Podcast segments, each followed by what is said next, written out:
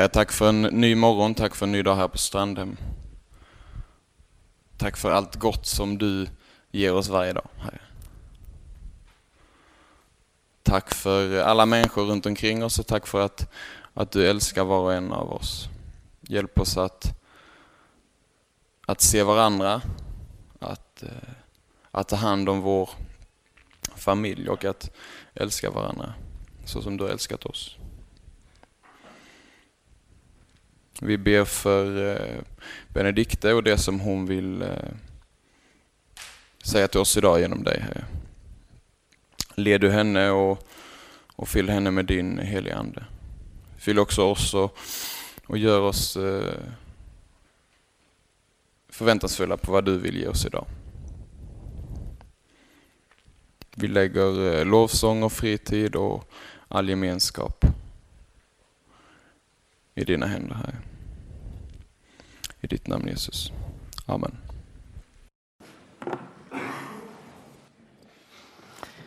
Hej på er! Benedikt heter jag, som August sa, Nilsson i efternamn. Det har jag gift mig till för ett antal år sedan snart. Det är gott att vara här på Puls. Det är ju något visst över lovsången på Puls. Eh, jag har inte varit här nu i år, men de senaste tio åren har jag varit ganska mycket på Puls. Ehm, lite om mig. Jag är 36 år gammal. Jag är gift med Olof. Eh, vi bor i ett litet hus. Jag jobbar som studierektor och personalchef på en stor folkhögskola utanför Helsingborg. Eh, min livsvandring eh, karriärmässigt i tre korta drag. Jag är utbildad grundskollärare från början, fyra drag blir det. För tio år sedan jobbade jag för ELI. För fem år sedan jobbade jag på Strandhems bibelskola. Och för fyra år sedan så började jag plugga igen, eh, personal och arbetslivsprogrammet. Och eh, som Simon också läser, dock på en annan högskola. Det tar vi, det tar vi sen. Eh, och nu jobbar jag alltså på en folkhögskola eh, och är med i det. Som på något sätt har varit tråden eh, i min väg har varit och är människor och organisationer. Det är det jag håller på med typ hela tiden. Både på jobbet och eh, i fritiden, ganska mycket. Ehm, utveckling av människor så de kommer vidare, lyfter blicken. Om man tänker i förhållande till i en organisation, alltså på en arbetsplats eller som ELU eller ELM eller vad det nu kan vara, så handlar det ofta om att hitta sin roll för att hitta mening med det man gör. Men också om att arbeta för ett gemensamt mål. Att det gör något med oss människor i liksom organisationsperspektiv. Och på ett mer personligt perspektiv tror jag att utveckling handlar om att få nya perspektiv. Eh, att eh, hitta fred och frid. Jag tror det finns, eller jag vet att det finns en kamp som handlar om fred eller ofred, alltså en, en riktig match på riktigt. Liksom. Eh, både andligt sett och, och mänskligt sett, eh, världsligt sett.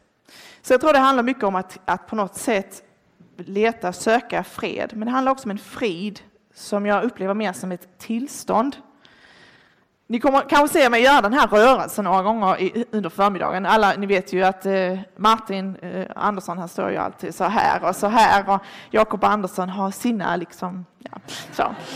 Jag har jobbat med dem så jag känner dem väl och har sett det också. Och jag har ju också mina tics som vi alla har. Men den här, det här är för mig frid. Det handlar om ett tillstånd. Det här som vi uppnår när vi är nära Gud. Jag tror att det är där människan utvecklas bäst, när vi hittar den här friden som är på något sätt en kärna. Ni som håller på med träning vet att man tränar eh, bålen, core training och allt det här. Det handlar liksom om det här. Och det finns också i ett känslomässigt eller ett psykologiskt eller ett andligt sätt någon form av frid som är ett tillstånd. Som gör att vi kan räta ryggen, stå raka för att vi på något sätt får den här frid utifrån. Många ord om lite. Eh, det handlar om att stå stadigt i utveckling. Att, att som människa vill man utvecklas till att landa på något sätt, som jag ser det. Utveckling av människor och organisationer. Kan man göra det bra så ska man göra det bra. Det skulle kunna vara ett livsmotto för mig. Det kan låta lite pretentiöst, eh, men det är på något sätt det som jag har fått med mig från min uppväxt och det som jag på något sätt eh, lever efter. Varför ska man göra något halvt om man kan göra det helt? Inte sagt att man kan göra allt hundraprocentigt perfekt, men kan man göra det bra så ska man göra det bra. Och jag har alltid engagerat mig och jag tyckte det har varit roligt. Ehm, både, alltså jag har haft lätt för det och jag har fått många frågor om att hjälpa till. Både när det gäller liksom enskilda människor men också aktiviteter, organisationer, styrelser, eh, på något sätt engagemang. Det har, det har på något sätt varit enkelt för mig att göra det. Det har varit roligt. Jag har liksom, ja, haft en glädje i det, har en glädje i det. Eh, ibland har jag tagit på mig uppgifter som jag har ångrat att jag gjorde. Eller när jag liksom skulle förbereda eller tänka att jag just det till helgen är det här. Jag har bara tänkt, hur tänkte du där? Hur tänkte du att det var en bra idé att tacka ja till det här när du gjorde det? Eh, så hade jag det för en månad sedan med den här förmiddagen. Varför var det du tyckte var en bra idé att tacka ja till det? Ehm, jag har också haft och upplevt väldigt många gånger att eh, det har känts helt rätt med de saker som jag har tagit på mig. Det har varit roligt, det har varit enkelt hela vägen igenom. Så allt emellan liksom, mm, och yes, det här ska bli kul. Oftast är det väl både och i förhållande till uppgifter, men så är det. Ehm, varför säger jag detta? Jo, för det handlar ju om att se människan idag och det handlar om att engagera sig både i människor, tänker jag, men också på ett liksom organisatoriskt plan. Att se medmänniskor gör ju också att man ibland går in i uppgifter eh, som lyfter andra människor genom en organisation, en missionsorganisation eller ELU eller vad det nu kan vara. Det jag har upplevt, jag lovar jag ska inte prata två gånger 40 minuter om mig själv, men det jag har upplevt är att Gud utrustar i vishet och förmåga när man går in i uppgifter, när man väljer att se människor, se medmänniskor och gå in i uppgifter. Vishet till att säga ja och nej till uppgifter man får frågan om eller engagemang.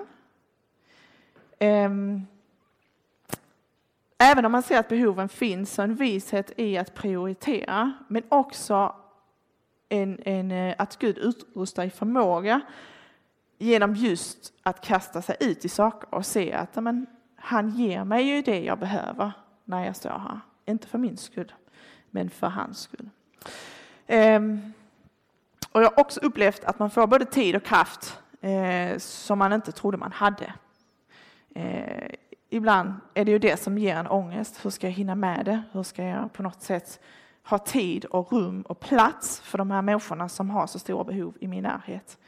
Eh, och på förunderligt vis så har Gud gett extra timmar i dygnet eller tagit bort en annan uppgift eller gett extra kraft en dag då man tänker att Åh, nu har jag jobbat hela dagen och sen ska jag hinna träna och sen ska jag handla och sen ska jag bara inom där och sen ska jag det här. Och man tänker när jag kommer dit på kvällen då är jag ju helt slut.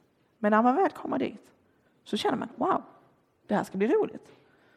För mig har det varit en sån, men det, det är ju inget som jag på något sätt gör i mig själv eller jag hittar extra krafter. Det är ju något som Gud ger. Jag var i, eh, jag Olof, min man, vi var i eh, Peru. Jag såg på Instagram att det var lite Peru-jippo igår kväll i tältet och jag tror ni har hört. Och, och det, det var spadan, tänker jag. Eh, vi var volontärer i Peru eh, ett halvår. Och eh, kallelsen dit var i första omgång ett nej. Tack, det är inte nu, det är inte vi. Från min sida kanske mest. Jag är den oflexibla av oss. Ehm, ehm, och sen var det, jag hade inte svar på varför inte. Jag, jag hittade inget svar på varför vi inte skulle åka. Och sen när vi kom dit så blev det inte så bra. Jag skulle vara lärare för några barn och den uppgiften blev bra, men jag mådde inte alls bra fem, sex månader i Peru. Och då kan man ju fundera, hmm, var det fel att vi åkte? Skulle vi stannat hemma? Fast nej, jag tror inte det. För det fanns en uppgift att fylla för några medmänniskor som vi fick gå in i. Men det var en kamp och det var inte bra och det var inte perfekt. Men jag tror ändå det var rätt. Och det är lite knivigt om man har en förväntan om att åh, okej, okay, vi tackar ja, då kommer det att bli bra. Förstår ni? Det blev bra, men allt blir ju inte bra bara av att tacka ja eller gå in i en uppgift. Så den här dubbelheten är vilka uppgifter man ska engagera sig i, vilka medmänniskor man ska tjäna. Den kan ta sig uttryck på olika sätt, eh, på många sätt. Så. Jag har aldrig eh, eh, hamnat eller drabbats av utmattningssyndrom. Det är den tekniska eh, terminologin inom personalvärlden. Att gå in i väggen eller att bli utbränd. Utmattningssyndrom. Eh, jag har eh, ibland haft väldigt högt liksom, tryck på mig. Trycket har varit högt, det har också varit för högt. Men jag tror att en del av lösningen till att undvika att man hamnar helt i källan är några olika saker. Ehm, och det handlar om att lära känna sig själv. Det tror jag man gör allra bäst i samtal med andra människor och eh, i en närhet till Gud. Ehm, det handlar också om att lyssna på de, de signaler som kroppen ger huvudvärk, trötthet, glömska, eh, ja, allmän liksom, eh, inte bra tillstånd. Det handlar också om att man eh, ska lära att tacka nej till uppgifter. Och i det ligger att man ska lära sig att man inte är oumbärlig. Eh, det handlar också om för några att sänka kraven. Det måste inte vara perfekt, allt jag gör. Ibland är good is enough, brukar man säga ibland. Att det är bra, det är bra nog. Det behöver inte vara jättebra, superbra, megabra. Bra, det är bra nog. Och kanske något av det allra viktigaste är att ha människor omkring sig som både peppar och bromsar. Eh, som både liksom hejar på och som säger ah, kanske du skulle slå av på takten lite grann. Kanske det allra viktigaste, när det handlar om att se andra människor så handlar det inte om mig. När jag ska se mina medmänniskor så handlar det inte om mig. Och lite satt på sin spets så handlar det inte om dem heller. Det handlar om Gud. Ända ner på vardagsnivå så handlar det om Gud. Att se medmänniskan. Det var så gött. Eh, här i början, Folke som är med i böneteamet, han bad för mig. Och så sa han så här. Tack Gud för att det handlar om dig. Och den första sången vi sjöng, Helig, helig är du Gud. Det är det det handlar om. Gud är helig, det, det är Gud det handlar om idag. Eh, och det ska vi bara eh, be för en gång till, att det ska få vara så. Tack Gud att det är dig det handlar om idag. Tack för att vi får sätta oss ner här och lyssna till vad du vill ge oss. Herre kom till oss var och en. Ehm, låt oss se hur vi kan se våra medmänniskor varje dag. Hur du på ett särskilt sätt kan leda oss och guida oss i att, hur vi ska se våra medmänniskor. Herre, vi vet att du är här. Vi är samlade i ditt namn och där två eller tre är samlade i ditt namn, där är du mitt ibland dem. Helige Ande, kom, förklara, öppna Gör det som är fruset och stelt mjukt och mottagligt. Kom, Herre, kom. Amen.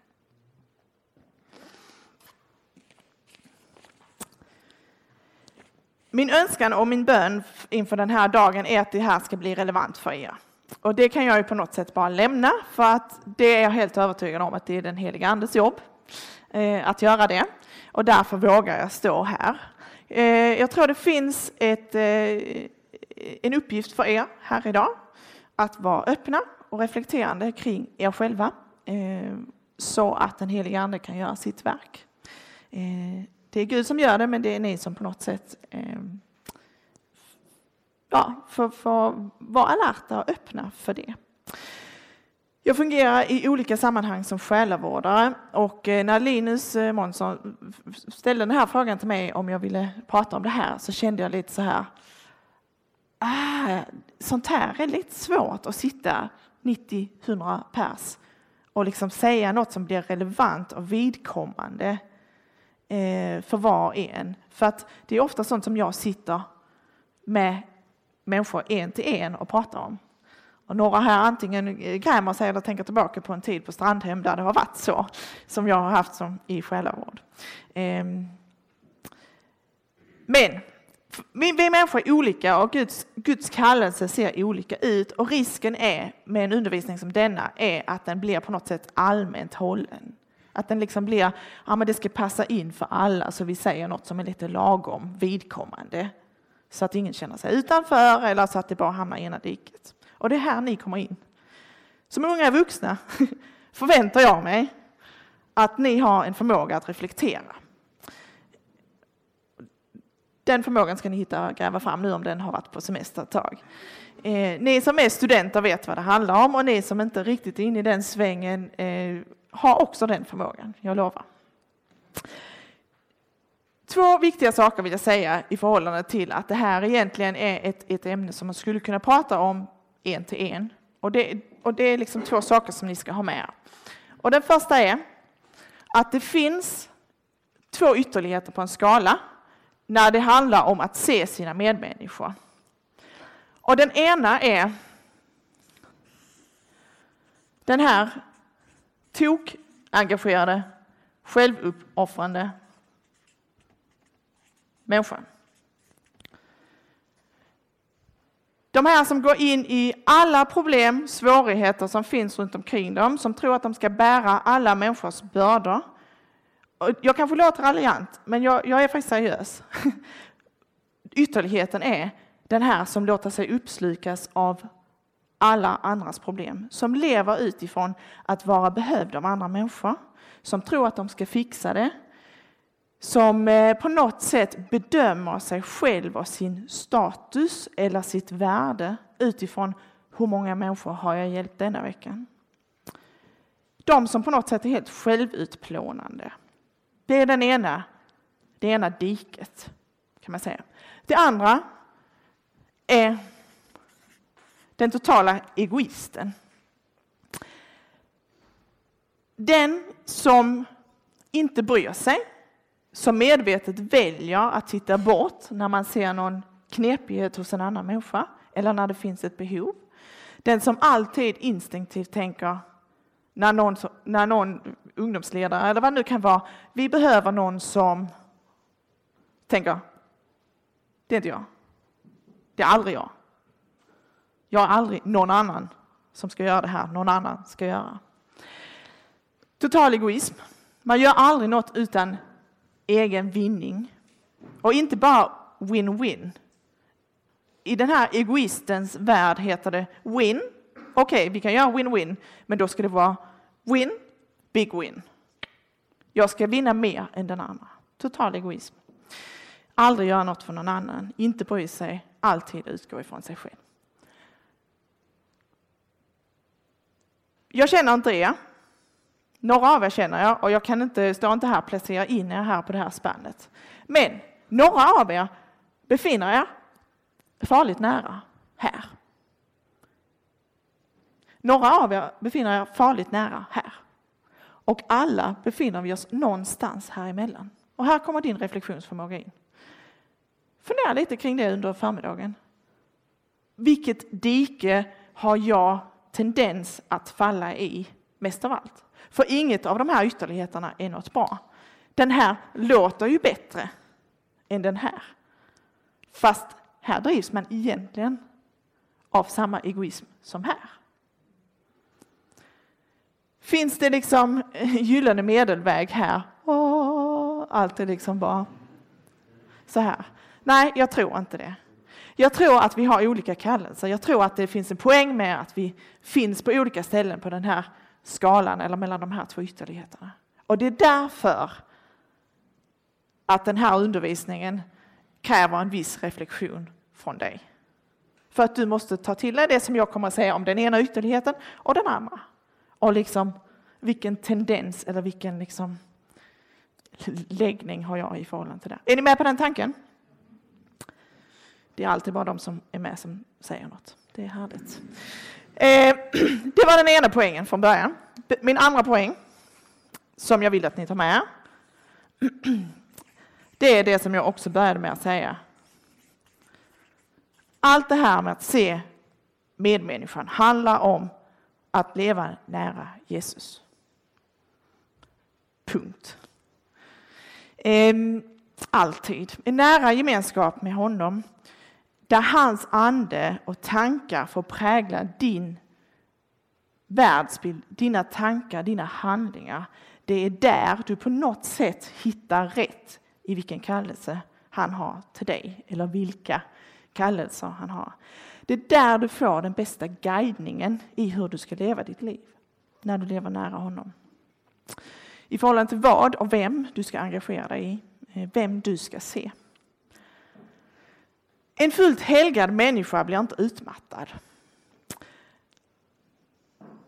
Det kan låta lite framgångsteologiskt. Men Jesus led inte av utmattningssyndrom.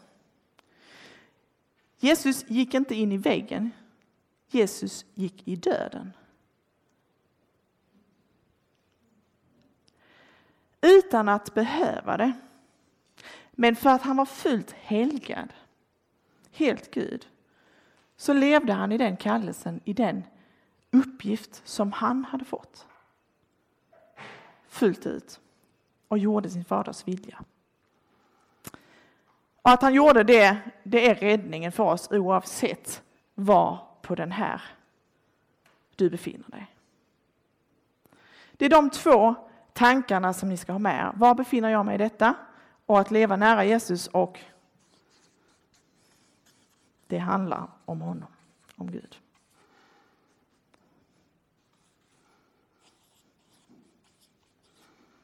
Det är utgångspunkten för idag. Och då är det jag tänker, det krävs lite reflektion från din sida. Och vad det är, jag tänker att vi bara tar 15-20 sekunder nu där ni får be den bön som, som ni nu vill be eh, inför Gud, att han ska ge er wake-up call eller på något sätt träffa er idag där ni behöver träffas.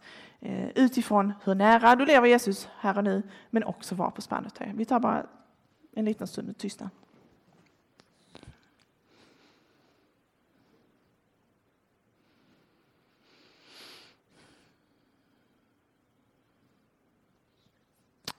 Ja, Helige Ande, vi ber att du kommer och går här mellan raderna. Rör oss, rör våra hjärtan. Drabba oss med dig själv idag, Gud. Amen. Yes.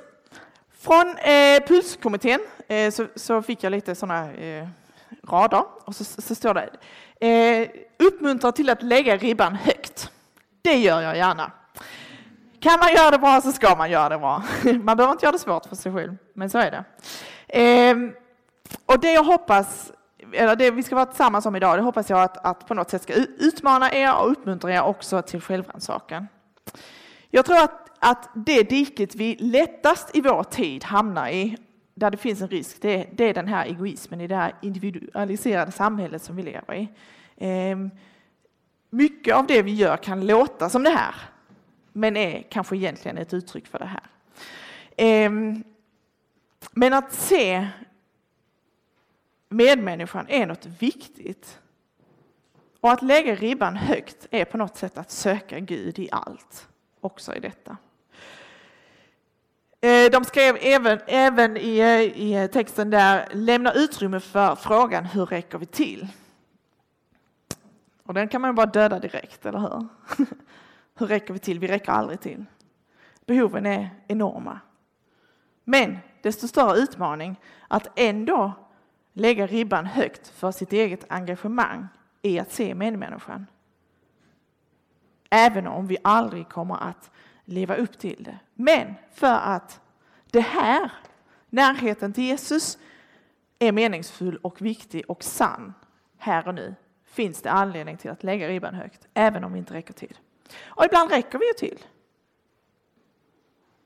Det är också värt att lägga märke till. Ibland hjälper vi människor, ibland engagerar vi oss, ibland fyller vi en uppgift, utför vi en uppgift på ett väldigt bra sätt. Så ibland räcker vi ju till. Ehm. sikta högt. Eh, är det några av er som är intresserade av friidrott? Några, lite grann.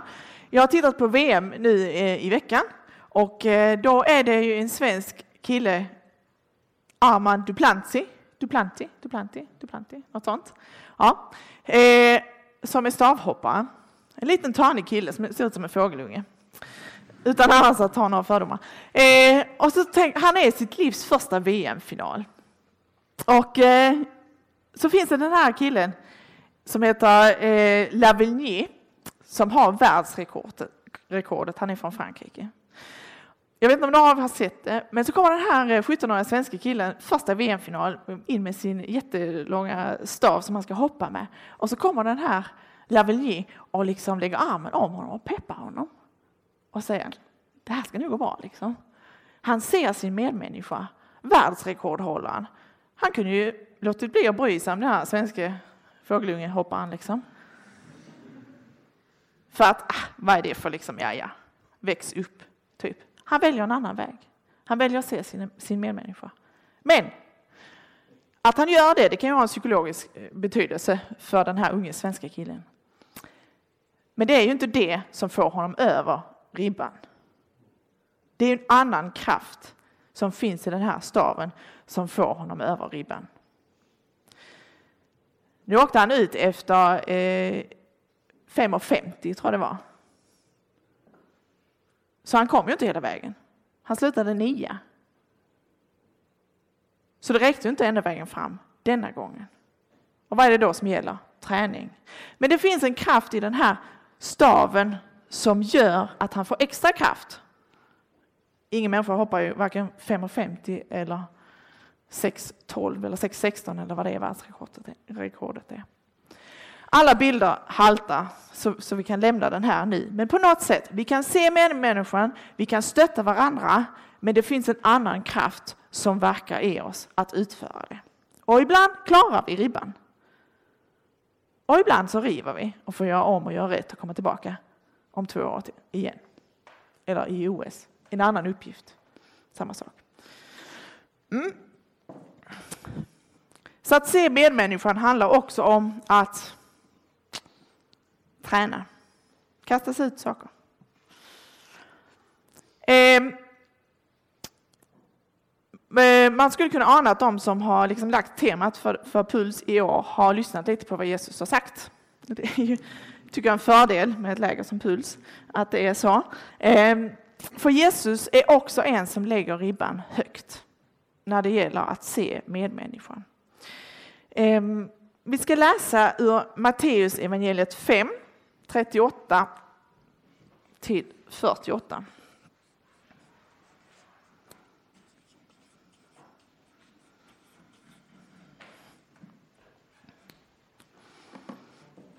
Matteus 5, 38 till 48.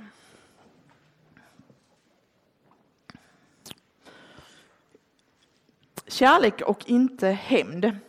Ni har hört att det är sagt, öga för öga och tand för tand. Jag säger er, så inte emot den som är ond. Om någon slår dig på högra kinden, vänd då också andra kinden mot honom. Om någon vill dra dig inför rätta och ta din tunika, så låt honom få manteln också. Om någon tvingar dig att gå med en mil, så gå två mil med honom. Ge åt den som ber dig och vänd dig inte bort från den som vill låna av dig. Ni har hört att det är sagt, du ska älska din nästa och hata din fiende. Jag säger er, älska era fiender och be för dem som förföljer er. Då är ni er himmelske fars, fars barn. För han låter sin sol gå upp över onda och goda och låter det regna över rättfärdiga och orättfärdiga. För om ni älskar dem som älskar er, vilken lön får ni för det? Gör inte, som, gör inte tullindrivarna det också? Och om ni bara hälsar på era bröder, vad gör ni för märkvärdigt med det? Gör inte hedningarna det också? Var alltså fullkomliga så som er himmelske far är fullkomlig. Okej, okay. ganska hög ribba där på slutet. Tack för den. Var alltså fullkomliga. Ja, det är en sak. Så som er himmelske far är fullkomlig. Helig, helig är du Gud. Rättfärdig, perfekt, suverän. Tack så mycket Jesus. Det är ribban liksom. Men det är det ju. Det är det han kräver av oss. Och det är ju också det han har hjälpt oss med och räddat oss eh, med. Det kommer vi tillbaka till.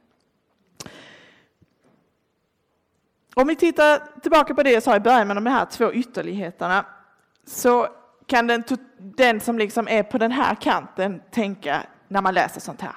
Wow, vilken text! Fy vad häftigt, nu kör vi! Ja, jag vill satsa.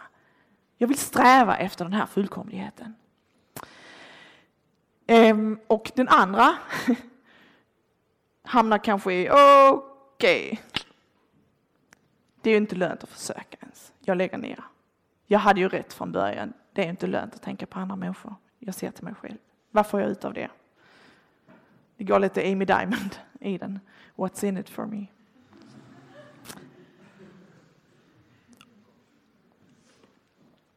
Vi ska låta den här texten vara bakgrunden för, för det vi ska prata vidare om. För helgelsen, det här ordet som är lite eh, svårt att ta på kanske, handlar ju om att bli mer Jesus-lik. Att hitta, leva i den kallelse som Jesus har just till dig.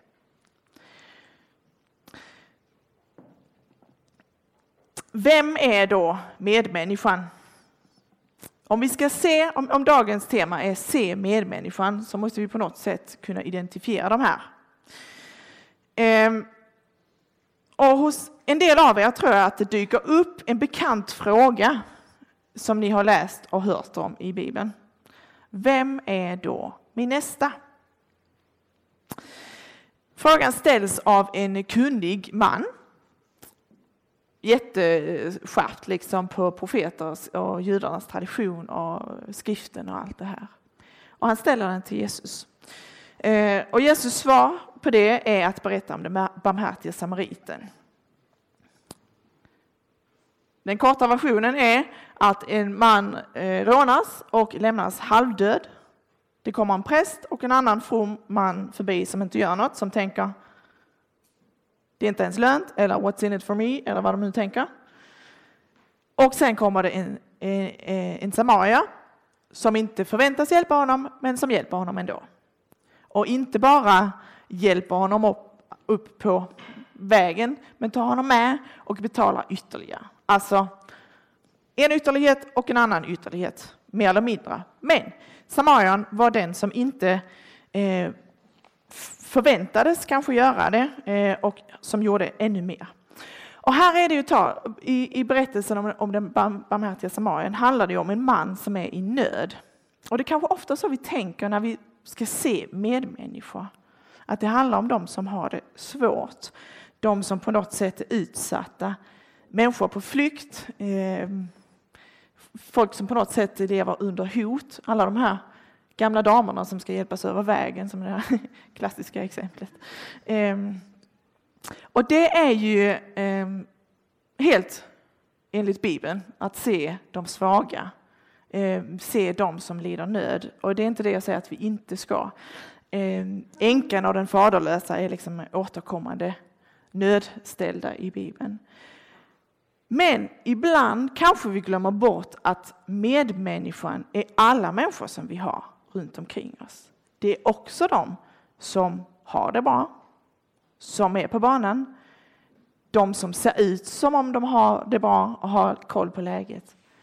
Alla människor är våra medmänniskor. För en del år sedan eh, slog det mig att jag råkar vara gift med min medmänniska. Eller kanske mer så att han som jag är gift med är min närmaste medmänniska. Och i det ljuset blir det väldigt påtagligt eh, och vardagsnära att lägga ribban högt. Var fullkomlig är min kallelse in i den relation som betyder allra mest för mig här på jorden. Det är det jag ska sträva efter torsdag morgon i november när jag går upp och tänker ah, hur ska vi ta oss igenom denna dag? I livet med Olof är det han som är min främsta medmänniska. Det är lite utmanande. Inte för att han är en besvärlig människa, men för att jag inte är så bra på att vara fullkomlig. Varje dag, hemma, mitt framför näsan på mig, i vardagen, har jag medmänniskor ganska nära. Om du inte har någon som är din närmaste medmänniska så som det finns i en, i en kärleksrelation eller, eller de nära relationerna så har du kanske en familj. Din mamma är kanske den medmänniskan som står dig närmast. Och när hon ber dig tömma diskmaskinen så kanske du skulle diska grytorna och de stora faten som står kvar på diskbänken också. När din bror eh, ber dig om skjuts, kanske skulle du fråga honom om han behöver hämtas också. När din lilla syster har tjatat om det här urtråkiga tv-spelet så kanske du ska spela en kvart längre än hon har plågat om. För att du kallas till att leva i medmänskliga relationer ända ner på vardagsnivå. För att Gud inte på något sätt bara, endast opererar på ett andligt övernivå. Men att Guds kallelse till att se medmänniskan är på vardagsnivå. Ända ner i det du gör där. Så det är en annan reflektion att ta med sig idag. Vem är mina medmänniskor? Det kan också vara vänner, och både de du trivs med och de du inte trivs med. Som är de medmänniskorna som du ska se, som du har en kallelse. Både de som är coola och de som du tror inte är det. Du kanske har fel, så kan det vara. Gud kallar oss till att se våra medmänniskor, de som är nära och de som är långt borta. Och jag tror att han i olika perioder av livet eh, vill att vi fokuserar på Eh, på ibland de som är nära och ibland de som är långt borta. Ehm, för det är också något som man ibland kan, kan tänka om man liksom har hittat, men jag tror att Gud kallar mig till detta, liksom att, att vara något för min familj, att det är det viktigaste. Så kan det vara här och nu. Men ibland för vissa människor så kan det bli så att nej men jag, jag vet ju, jag har ju liksom fattat vad Gud kallar mig till här och nu. Och det, då, jag ska ju vara med min familj. Det är de som är mina nära. Och då liksom automatiskt kopplar man bort. Men den här kallelsen till vilka som är dina medmänniskor här och nu som du ska se, den kan förändras över tid. Så här och nu är det kanske din närmsta familj. Om tre år är det kanske peruanerna, eller vem det nu kan vara. Så var öppen för att kallelsen till att se till vilka medmänniskor du ska se kan förändras över tid.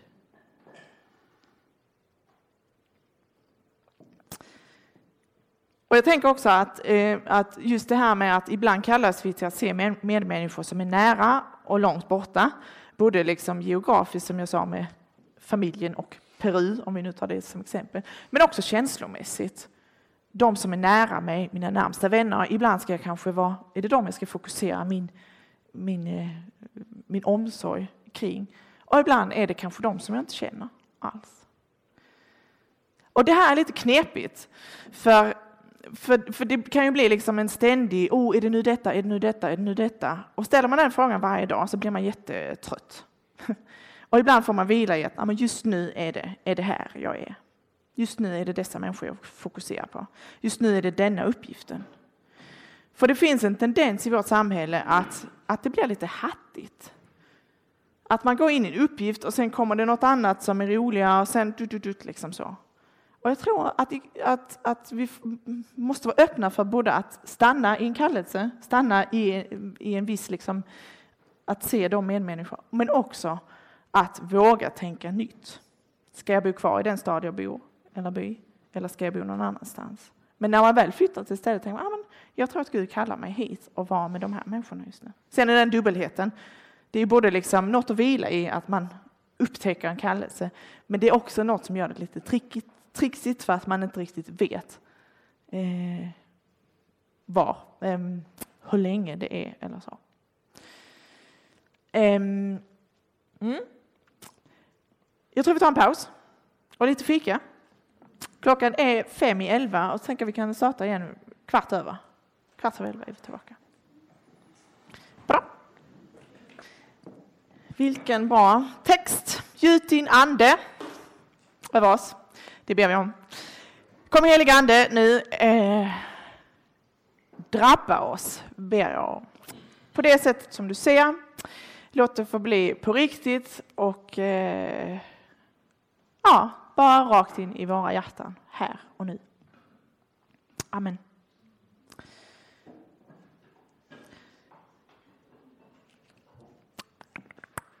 Jag tänker eh, testa en grej. Som jag inte hade gjort om det hade varit 16 plus. Eh, om ni stänger ögonen nu, allihopa, och sen räcker ni upp en hand när jag eh, frågar om ni är längst åt det vänstra egohållet eller det högra självuppoffringshållet. Höger eller vänster, ego eller självuppoffring, det är det som gäller. Så, så testar vi det. Stäng ögonen alla. Titta inte upp, det är jag som ser det här, ingen annan. Vem känner sig eh, mest åt det högra tokengagerade, självuppoffrande, självutplånande hållet? Tack. Vem känner sig mest åt det egoistiska hållet? Tack. Nu får ni öppna ögonen igen. Nu är ni jättespända på vad jag såg, men det kommer jag inte berätta för er. Okej, okay. hör då. Se, jag menar allvar, jag kommer inte berätta det för er. Hör då se medmänniskan. Utgångspunkten för att se medmänniskan är att se bort ifrån sig själv. Det handlar om att titta upp, titta runt, titta ut. Och jag hoppas att ni de senaste dagarna har fått höra mycket om vem Jesus är och vilka ni är i honom. Om jag har tolkat rubrikerna rätt och ni har varit här så har ni fått det med er. Eh, och därför tror jag vi kommer undvika att vi hamnar i någon form av laggärningsundervisning den här förmiddagen. Eh, några ord bara om det. Jesus kallelse är ju alltid ett kom och ett gå. När Jesus, Jesus första kallelse är ju på något sätt att få den här friden. Han kallar dig till sig, kom till mig. Och när du har landat mer eller mindre, i alla fall fått den här insikten som förvandlar ditt liv, omvändelsen, dramatiskt eller odramatiskt, så lyder det ett gå. Det var någon i pausen som frågade mig, är det här i prioriterad ordning? Ettan och tvåan. Jag har inte tänkt det så, eh, så därför har jag inte reflekterat över det. Eh, men utifrån att kallelsen från Jesus är ett kom och ett gå, så, så är det ju detta som är det viktigaste. Och om du eh, liksom lever nära Jesus och i kallelsen och har kommit till honom, så blir det här, självreflektionen och din uppgift, gå den naturliga följden av det. Ehm, Ja. Eh, Jesus har gett oss den här räddningen som, som eh, varar ända in i evigheten eh, i sitt kom till mig. Eh, och så vill han ge oss ett gå. Och det här gå, det handlar om att se våra medmänniskor på olika sätt och fylla en funktion, eh, stå i, i olika uppgifter. Ehm, och det ligger till grund för att se medmänniskan. Och i ljuset av det är det dags att sluta med navelskåderi. Idag.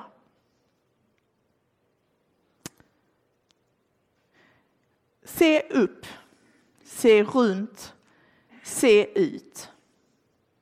Flytta fokus från dig till andra människor. För att du har fått allt av Jesus. Han som gick i döden. Han som tog allt det onda som finns i dig på sig. Han har gett dig allt. Och nu är det dags att du också ger till dina medmänniskor. Men då behöver du se dem. Och då behöver du lyfta blicken från dig själv till andra. Det betyder att lägga ner tankar i stil med jag är för cool för det. Jag pallar inte. Jag vågar inte. Vad vinner jag på detta? Jag har inget, jag har inget att komma med. Hur ska jag kunna hjälpa denna människa? Vad tänker andra människor om mig om jag ska hjälpa den här människan? Eller vad du nu tänker. För det handlar inte om dig. Det handlar om Gud. Det handlar om vad han vill med ditt liv. I vilken funktion, i vilka funktioner du ska vara i, mitt i din vardag. Och då behöver du lyfta blicken, för annars så fastnar du. Lutherjubileet har ni kanske hört talas om i år. Att vara inkrökt i sig själv. Jag tycker inkrökt är ett fantastiskt ord. Jag ser det framför mig. Ni ser det här liksom. Och så friden. Då är man inte inkrökt. För att Jesus har rätat ut det som var inkrökt. Det jag själv hade krökat in.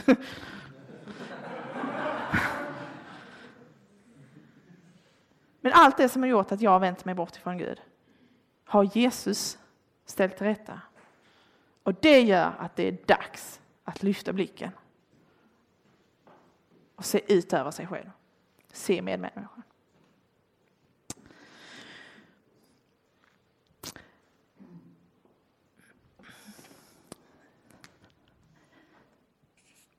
Lukas 10 ska vi läsa och jag vill eh, skicka med hela Lukas 10, Lukas kapitel 10. För det är ett kapitel som på eh, tre olika sätt eh, handlar eh, rätt mycket om det här. Vi ska inte läsa hela. Den barmhärtiga samarien, som jag pratade om i början, finns i det här kapitlet. Och vi ska läsa lite ur de, de första, den första delen. Och sen finns berättelsen om Marta och Maria, som också är det här. Vad är det jag ska göra med mitt liv? Ska jag jobba ihjäl mig eller ska jag sitta vid Jesu fötter? Den korta versionen igen. Ehm, här. Det vi ska läsa eh, här, eh, eller i alla fall titta på, det är att Jesus den första delen sänder ut 70 medarbetare. Eh, han sänder ut dem två och två. Värt att notera också när det handlar om att se medmänniskan. Det som jag sa i början, när man ska eh, på något sätt hitta, eh, reflektera, lära känna sig själv, så är det bra också att man har någon eh, buddy med sig. Eh, någon man kan prata med. Själavårdare, mentor, vän, vad det nu kan vara. Också en biblisk princip att vara två i, i, eh, i dit man sänds, det man står i. Det var en liten parentes. Eh, Jesus skickar ut de här 70, med, 70 människorna, medarbetarna. Och han sänder ut dem med orden i vers 16. Ehm, den som lyssnar till er lyssnar till mig och den som förkastar er förkastar mig. Och den som förkastar mig, han förkastar honom som har sänt mig. Återigen, det handlar inte om dig. När du går ut och ser medmänniskan, då handlar det om vad Jesus vill ge till den här medmänniskan. Av liksom eh, socialt stöd, eh, vardagshjälp eller andlig support eller rent av evangeliet, att du får vara en kanal för det. Men du är ett redskap, en kanal. Och det ska du inte tolka när jag säger så som att du bara är ett redskap eller att du bara är en kanal. Men du är det och det är viktigt att du är det. Men det är viktigt också att du förstår att det är det du är. Det är Jesus som är Jesus. Jesus som är Gud. Det är han som gör det. Det handlar inte om dig. Det handlar om Gud. Men när vi går till andra människor så går vi med det som vi har fått. Från Jesus. Precis som lärjungen här. Den som lyssnar till er lyssnar till mig. Och den som förkastar er förkastar mig. Och när vi då, det vi läste eh, tidigare med att Jesus la ribban rätt så högt, var fullkomliga så som er far i himlen är fullkomlig. Så ser ni det här totala perspektivet här också.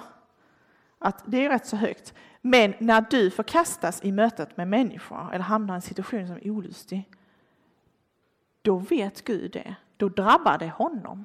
Om du förkastas så förkastas Gud. Och där kan det vara en tröst att man bara, eller att man är ett redskap. Det är inte dig personligen som drabbas. Det kan kännas så, upplevas så och den känslan och upplevelsen är äkta. Men när någon förkastar dig på grund av att du står upp för din tro och vill leva i det, leva i det som Jesus har, har, har eh, skickat ut dig för att göra. Då är Jesus också med när du förkastas. Precis innan här i texten så står det här eh, att Jesus säger att eh, om ni kommer till ett ställe där folk inte vill lyssna på er så borsta dammet av sandalerna, eh, skorna och gå vidare. Det handlar inte om dig. Det handlar om vad Gud vill. Samtidigt så kan vi ju få lov att tjäna Gud och utföra uppgifter som går väl, som vi har glädje i, som känns enkelt och som är bra. Och det ska vi göra med glädje. Eh, men Jesus säger här ehm, till dem lite längre fram, eh, ska se här. Vers 19 är det, nej vers 20. Gläd er inte över att andarna lyder er, utan gläd er över att era namn är skrivna i himlen. Det är det som är din viktigaste, eh, på något sätt, eh, riktlinje. Hur nära Jesus är du? Det är det det handlar om för din del. Sen kan du vara i funktion och leva. Men har du en tendens till att inte palla, inte orka, inte vilja, då är det ju dags att du funderar på hur det här, egoismen, hänger ihop med din relation till Jesus.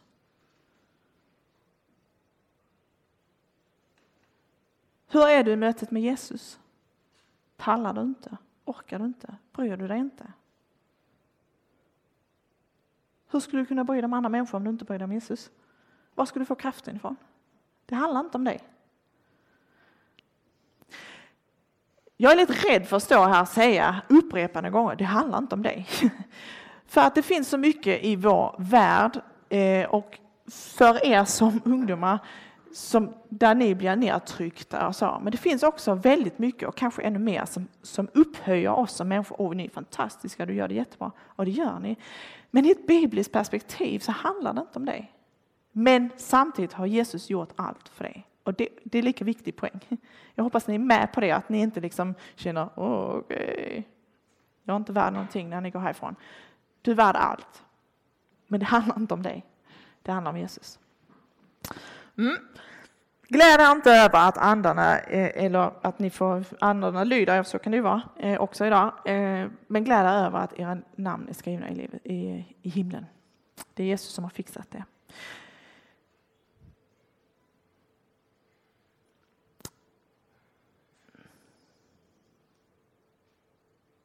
Vi går tillbaka till texten i Matteus, Matteus 5. Verserna 43 till 45. Ni har hört att det är sagt, du ska älska din nästa och hata din fiende. Jag säger er, älska era fiender och be för dem som förföljer er. Då är ni er himmelske fars barn, för att han för han låter sin sol gå upp över onda och goda och låter det regna över rättfärdiga och orättfärdiga. Man skulle kunna tolka de här verserna som att men du tittar du vad, vad vi gör för att Gud låter sin sol gå upp över onda och goda. Han låter det regna på rättfärdiga och, och orättfärdiga. Men det är ju här din personliga relation med Jesus kommer in. Vad är det du är kallad till att göra? Vad är det för människor du eh, behöver se?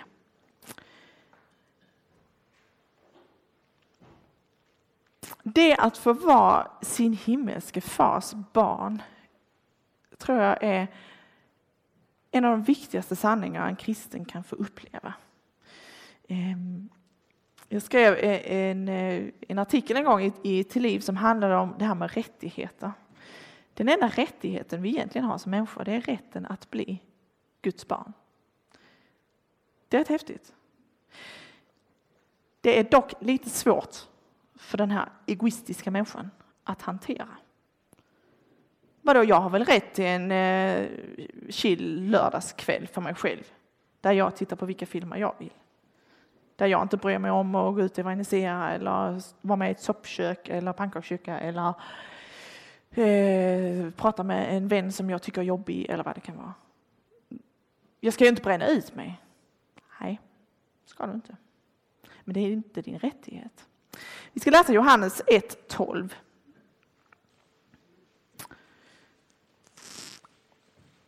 Johannes 1.12, där den enda rättigheten står så klart och tydligt att den är värt att leva hela sitt liv på.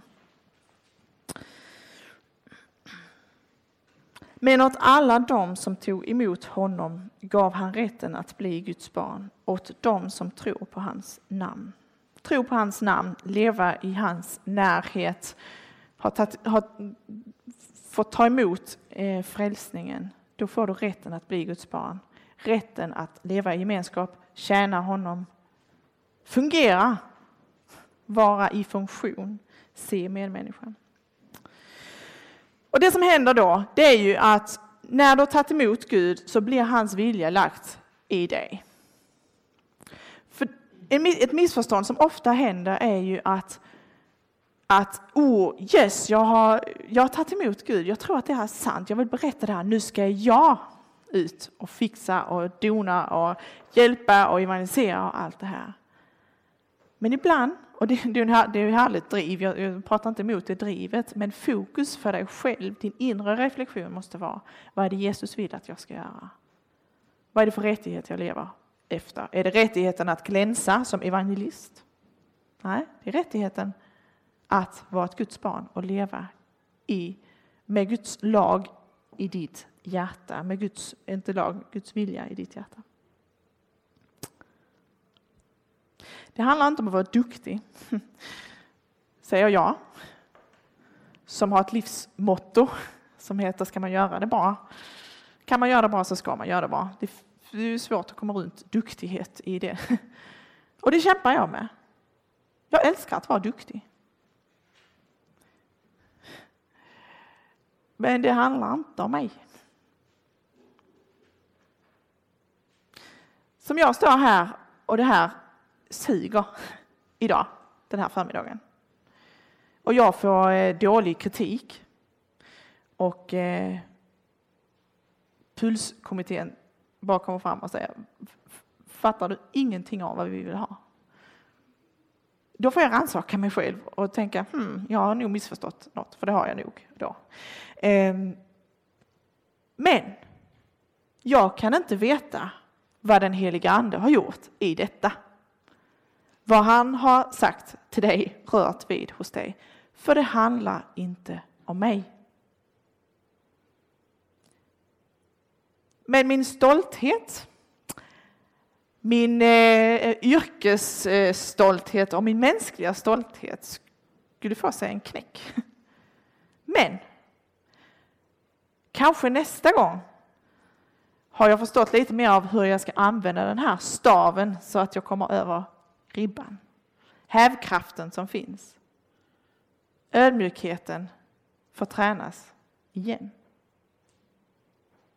Och om det är så att jag får bra kritik, nu, jag fiskar inte, då är det lika viktigt att tänka, det handlar inte om mig då är det Gud som ska ha äran, för att det är han som sänder mig. Det är han som ger mig kraften. Sen kan jag vara tacksam för att jag har fått gåva till något. Jag är inte jättebra på att vara omsorgsfull och ni vet det här omhuldande, eh, tänka på att skicka sms, hur gick det och allt sånt här. Jag är inte så jättebra på det till mina vänner och så. Det är inte min starkaste sida, det vet jag nu efter några år. Men jag har andra starka sidor. Och det behöver jag inte förneka. Men frågan är, hur använder jag det? Är det för att jag vill glänsa? Det ska vara en win-win. Ska jag tala på PU så ska jag min sanna också glänsa. Annars kan det vara så, Gud. Nej, det går inte.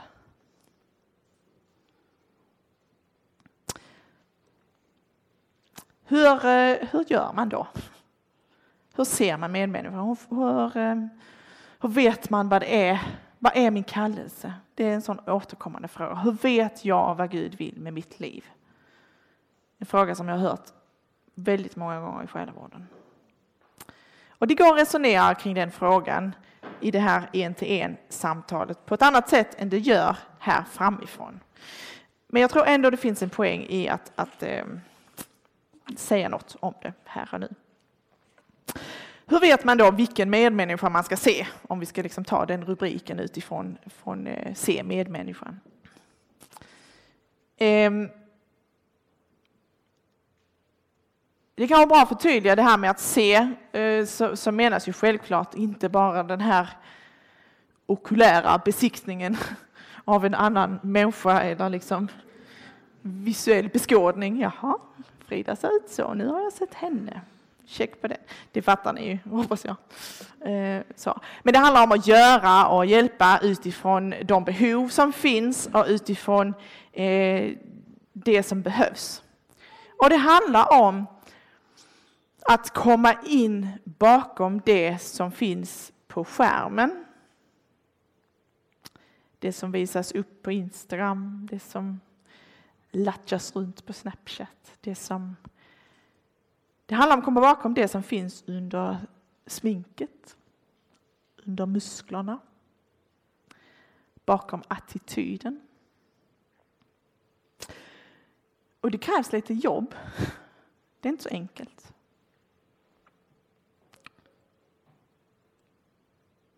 För att stoltheten, vår attityd, vår rädsla hindrar oss ofta i samspelet mellan människor. Att faktiskt komma nära in på varandra på riktigt. Men det kan man träna sig i. Man kan träna sig i att ställa bra frågor. Man kan träna sig i att ställa bra frågor och sen hålla tyst. Eller lyssna. Inte associera när någon svarar på en fråga. Åh, men det var precis som när jag... Eh, det handlar inte om dig.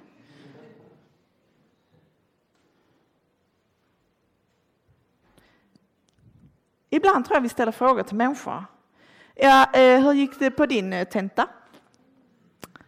Ha, 74 av 100, mm, okej. Okay.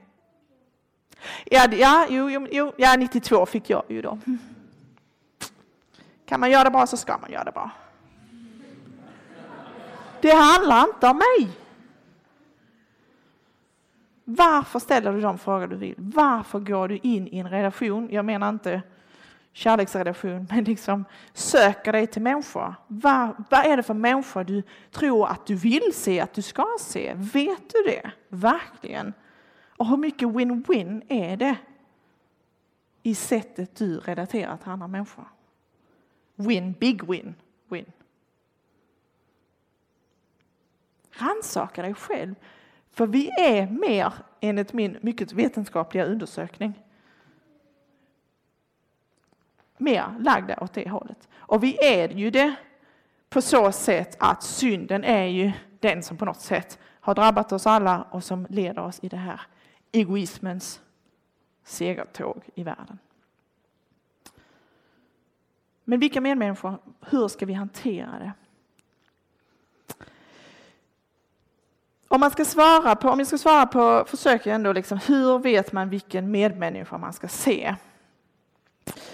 Eh, så måste man ju på något sätt svara utifrån de här två ytterligheterna och sen får ni själv, ja, jag ska säga något om, om allt, alla de i mitten också sen. Du som tror att du ska förverkliga dig själv genom att vara helt självuppoffrande för andra människor. Så tro att, du liksom, att det är det som är kallelsen, att du ska gå in i allt, att du ska rädda hela världen, att det är du som är oumbärlig för den här vännen som håller på att gå helt ner i källaren, eller vad det nu kan vara. Du som är där.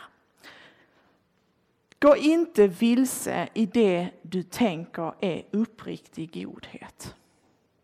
För som jag var inne på i början så finns det en fara i att just det som driver dig i det här är kanske inte samma, men en liknande egoism som det som är där.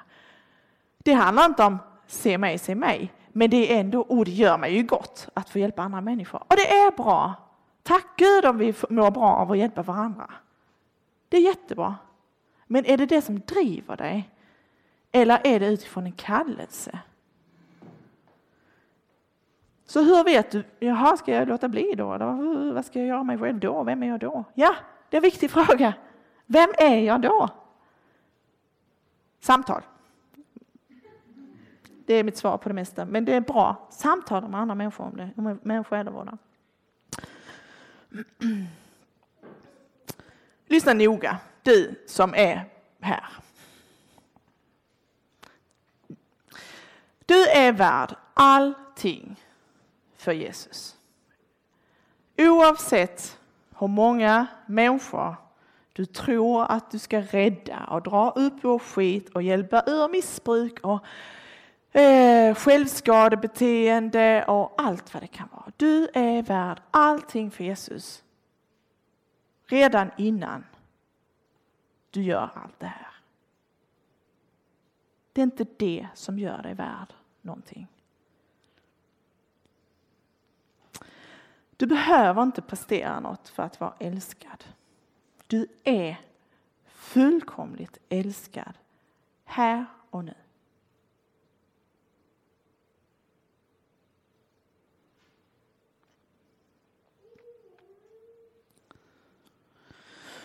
Och till dig som är här, till dig som inte bryr dig om andra människor.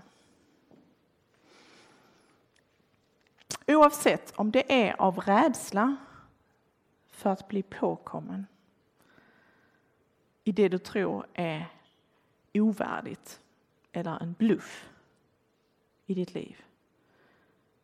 Alltså det här du egentligen försöker dölja bakom all din pallar inte-attityd.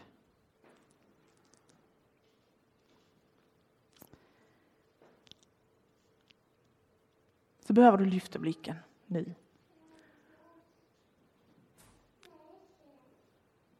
Det är dags. Grotta inte ner dig. Göm dig inte bakom en tuff attityd eller en fasad eller en pallar inte eller Oavsett av vilken anledning, om det är för att du inte pallar eller för att du egentligen bara är skiträdd för att gå in i relation med andra människor. Kom till Jesus och gå när han sänder dig. Lyft blicken. Be om att Jesus för allvar ska bryta igenom i ditt liv. Ge dig nya perspektiv till vad det vill säga att leva med en vinst i livet. Det handlar inte om att du vinner big win. Det handlar om att Jesus har vunnit. Och det är dags att börja leva för andra människor nu. Och mitt i allt det här så är du lika fullkomligt älskad av Jesus. Du är det på riktigt.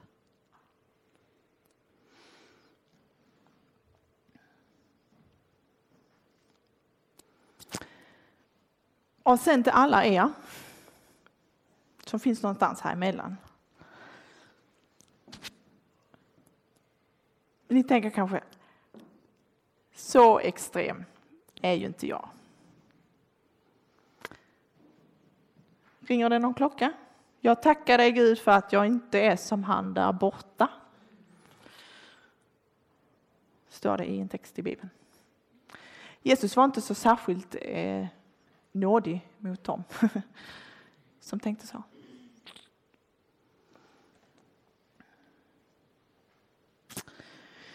Oavsett var du befinner dig så sätt ribban högt för att se dina medmänniskor. Ta itu med det som begränsar dig. Det som på något sätt är en felaktig bild av hur du på ett äkta sätt ser dina medmänniskor. Ta itu med det, det du gömmer dig bakom. Som gör att du bara, nej, tror inte det va. Ta itu med det Reflektera kring det, lev i det. För Jesus kallelse till dig är i vardagen. I alla relationer. På puls och när du kommer hem. Det är inte något du kopplar på. Ah, idag tror jag att jag tar på mig se medmänniskan i glasögonen. Nej, det är ju hela ditt liv det handlar om. Det är ju hela kallelsen. Hela, kallelsen är till hela livet, alltså allt omfattande. Och sen kan den se olika ut från tillfälle till tillfälle. Sätt ribban högt. Ta Jesus kallelse på allvar. När han säger och påminna er om att du ska gå en mil extra. Vad det nu betyder i ditt liv med de människor du har omkring dig. Både när du tror att du har kraft och tid och ork. Men också när du inte tror dig ha det. Och ibland failar vi, höll jag på att säga. Ibland blir det ju pannkaka av det. Men låt Jesus ta det också. Och tro inte att det hänger på dig, för det handlar inte om dig. Han kan välsigna det ändå. Ta hans kom på allvar. Och ta hans gå på allvar, på riktigt. hur vet man då vad det är man ska göra? Jag tror att en del av det handlar om att växa och mogna och gå och eh, testa och pröva och eh, ibland komma över ribban och ibland riva ribban. Och jag tror att man lär sig efter, efterhand. Och det är därför det är viktigt att ni börjar nu. Och inte tänka, nej men sen när jag eh, liksom stadgar mig och landar och så, men då tänker jag att jag kan engagera mig i en styrelse eller vad det nu kan vara. Börja nu. Träna nu. ELU och ELM är ett fantastiskt forum för engagemangsträning på det sättet. ELU och ELM och ditt liv är fyllt av medmänniskor som behöver att du tränar. Och även om du kanske inte når ända fram eller du tycker att du upplevs så, så var snäll och inte nedvärdera Gud till vad han vill göra, vad hans ande gör. Jag eh, eh håller på med ibland några workshops som handlar om förlåtelse och försoning. Och efter en workshop så, sa, så kom det en man fram till mig som är dubbelt så gammal som jag, som jag inte kände sedan innan, men han hade varit med eh, på en helg. Och så sa han, ehm, eller jag hade liksom öppnat för att nej, men jag ehm, håller på med självvårdssamtal och så. Och, och så sa han, ehm, jag skulle vilja prata med dig någon gång, liksom en till en. Ja, eh, det var ju trevligt för det, det visar ju på att han på något sätt hade gjort den här reflektionen över sitt eget liv och hittat saker som han behövde prata om. Och så sa han, Ja, eh, anledningen till, det sa han vid första samtalet, anledningen till att jag frågade dig om det, det var för att du i den bön du bad någon gång under helgen eh, använde en viss formulering som jag bara har hört en annan människa eh, använda. Jaha. Det ligger ju nära till hands att fråga, jaha, vad var det då jag sa? Men det handlar inte om mig. Och jag vet inte vad det var. Idag vet jag inte det. Jag har ingen aning. Och ja, det frustrerar mig lite grann. Men, men det blir också en påminnelse. Och som jag sa innan, får jag dålig kritik för det här, men Guds ande ändå använt något jag sa, en mening till någon av er. Då lägger jag gärna en hel förmiddag på Strandhem och några timmars förberedelse på det här. För det handlar inte om mig. Och jag sa inte så här säger, Woho! se mig hur helgad jag är. För jag kommer till korta ofta också. Och Gud får plocka ner mig. Och berätta för mig, kom ihåg att du är inte så duktig alltid som du tror. Mm, nej, okej. Okay. Nej. Men han ger mig också uppgifter att vandra i.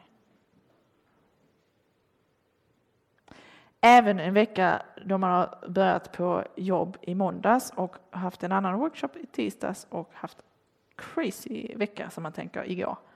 Gud, vad tänkte du inför PUS lördag förmiddag? Och det vet jag ju inte. Och det är inte säkert jag vet det om ett år, om en vecka, om ett år. Det spelar ingen roll. Om Gud har drabbat dig så säger jag tack Gud. För det är det som är det viktiga. Och det är det som är det viktiga i att se medmänniska. För det viktigaste, som en avslutning här nu, som jag har lärt mig i vandringen med Gud i förhållande till att tycka det är kul, roligt och engagera mig och se andra människor och gå in i processer kring det och organisation och allt det här. Det är det viktigaste jag har lärt mig, förutom att växa i, eh, i förmåga eh, och i vishet eller insikt, det är ödmjukhet och förtröstan. Att få upptäcka att det är Gud som är Gud, suveränt. Och missar jag det så går jag fel. För då går jag bort ifrån Jesus. Då tappar jag fokus för mitt liv och för min tjänst. Det jag tjänar i. En ödmjukhet inför de människor jag möter, de människoöden som jag får ta del av, de situationer som folk berättar om, både de som står mig nära och de som jag inte känner så väl. En ödmjukhet inför livet. En ödmjukhet inför Gud. Och en förtröstan. Och en erfarenhet i den förtröstan att efter att man gång på gång liksom har lyft blicken från sig själv, att uppleva den välsignelse som kommer med det. Ibland som man känner det och ser det och märker det och ibland har man ingen aning. Men en förtröstan på att Gud ger det, den kraft och tid som behövs. En förtröstan på att Gud eh, gör sitt. För det handlar om honom. Det handlar om honom.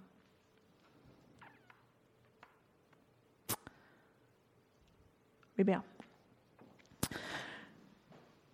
Jesus, tack för att du kallar oss till dig. Tack för att du där ger oss räddning från allt, från synden, från syndens konsekvenser. Herre, nu ber vi att du på ett särskilt sätt den här förmiddagen vill hjälpa oss eh, i det här gå som du också ger oss var och en. Vart ska vi gå, Herre?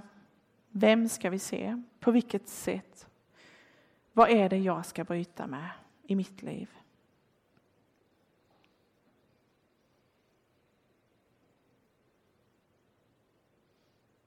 Herre, jag ber att det är du som ska få äran för, för det eh, som har sagts den här förmiddagen. Tack Gud att det handlar om dig. I Jesu namn. Amen.